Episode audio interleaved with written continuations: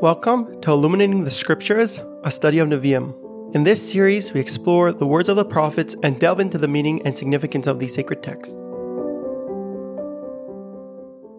Sefer Yeshaya, the book of Isaiah, chapter 6, verses 1 through 7. This section speaks about the vision, a certain vision that Yeshaya Hanavi, Isaiah the prophet, saw. Verse 1. Bishnas Mois, in the year of the death of Hamelech Uziyahu, the king Uziyahu. According to some, this does not mean literally the year of Uziyahu's death. Rather, this is a reference to an event which is described briefly in 2 Kings Lachem Beis 15, chapter 15, verse 5, more at length in 2 Chronicles, the Rayam Beis, chapter 26, verse 16, and further, where King Uziel lost his kingdom. He became stricken with tsaras, with leprosy, and he lost his kingdom and his, and his son took over. So this, when it speaks about the death of the king, it doesn't mean his literal death. It means his cessation, his no longer being a king. Vo'ere es Hashem. Isaiah continues to describe, he saw God, he saw the Lord, Yoshev al Kisei Rambanisa, sitting on a throne, high and exalted. The words high and exalted, some read as a description of the throne, some reason read it as he saw God sitting on a throne, but we should be aware that God is high and exalted. Whenever the prophets have a vision of God, they see God generally as a man, never for the purpose of worship. It's for a purpose of understanding how God interacts with the world, and God appears to to, to the prophets often as a king sitting on a throne. Vishulov, the hem, the bottom, Malaim Esahechal, fills the sanctuary. Again, a question, does this mean the hem of God's robes, so to speak, or does this mean the bottom of the throne fill the sanctuary, the temple here on earth? Verse 2. Srafim. Srafim is a description of angels, fiery angels. Oimdim mima'alai. Stand above him. The word mimal, above, does not have to literally mean above, on top of. It means they're standing ready at his beck and call. Sheish kinafayim, sheish kinafayim le'echad. Six wings, six wings to every individual one of these fiery angels. Bishtayim yichasefanav, with two of those wings, the angels cover their face. Uveshtayim raglav. With two of them, they cover their feet. Uveshtayim, and with two, ye'oifeif, they fly.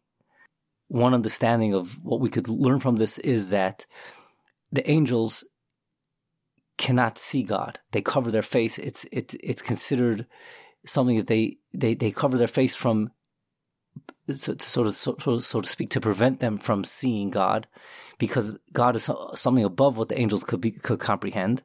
They cover their feet because humans can't comprehend the angels. The angels are something that are above human comprehension. And of course, that tells us that God is so much more above human comprehension.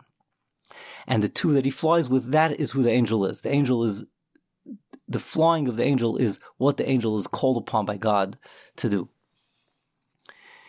Vikara el zev amar. This verse three. One called to another, and he said, Kadosh, Kadosh, Kadosh, which means holy, holy, holy.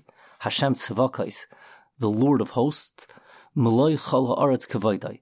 The entire earth is filled with his with his glory. What the angels are saying is, on a simple level, holy, holy, holy. When we repeat a word three times, we're, we're saying is that it's true to the extreme, to the absolute. God is absolutely holy. He's described as the Lord of hosts, and his glory fills the earth. That means God is the king of the entire earth, and every iota of existence ought to reflect the glory and the honor of God. Another interpretation or a deeper interpretation of the threefold holy is the Targum quotes this. Kaddish, holy, which means he's holy in the high heavens, which is the seat of his presence, so to speak.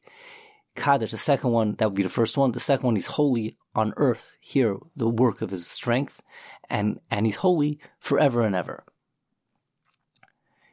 Again, the triplicate holy is just, is holy is complete and absolute, his holiness.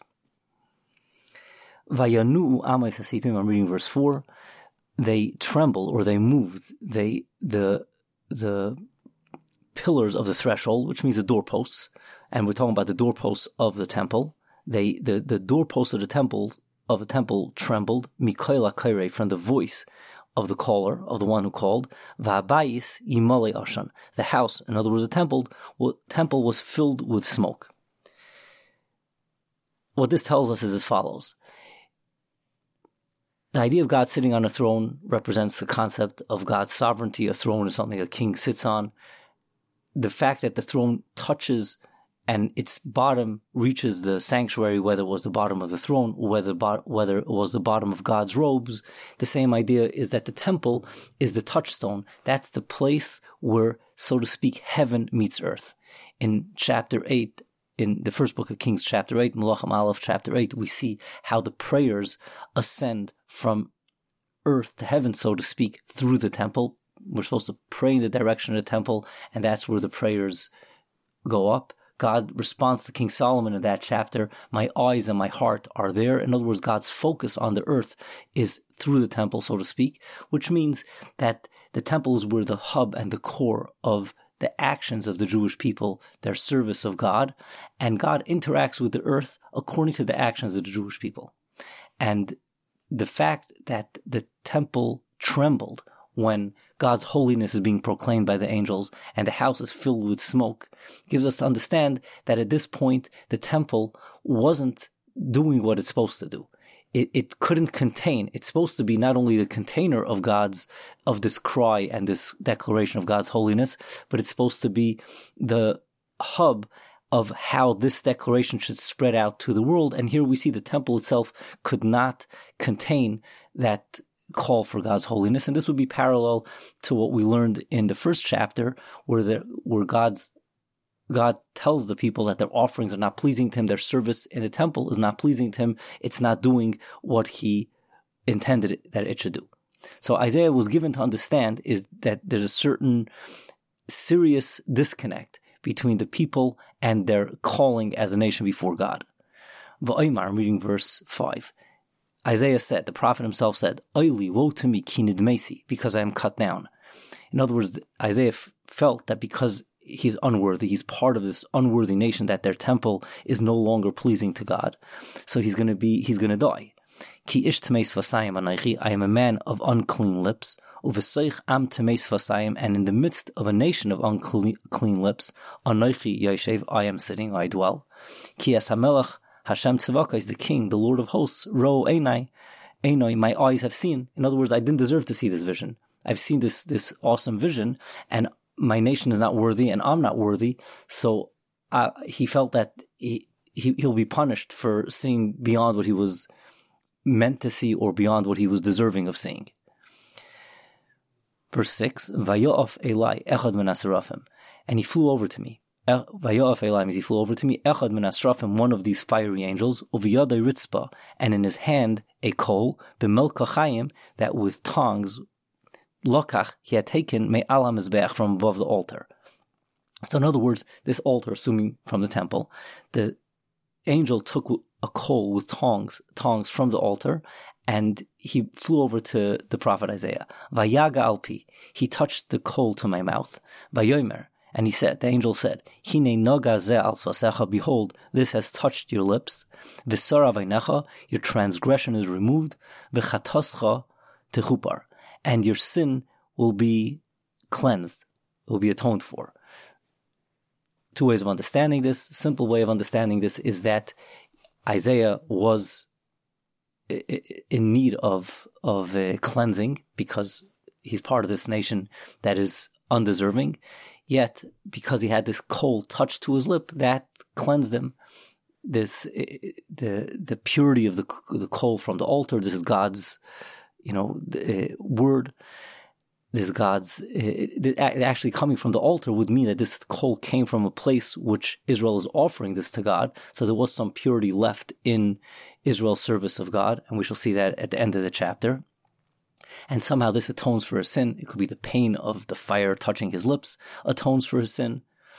Another understanding is that specifically the fact that he said this was, was inaccurate. He shouldn't have said these words. He shouldn't have said, I am unclean of unclean lips and I, am sitting in amongst a nation of unclean lips.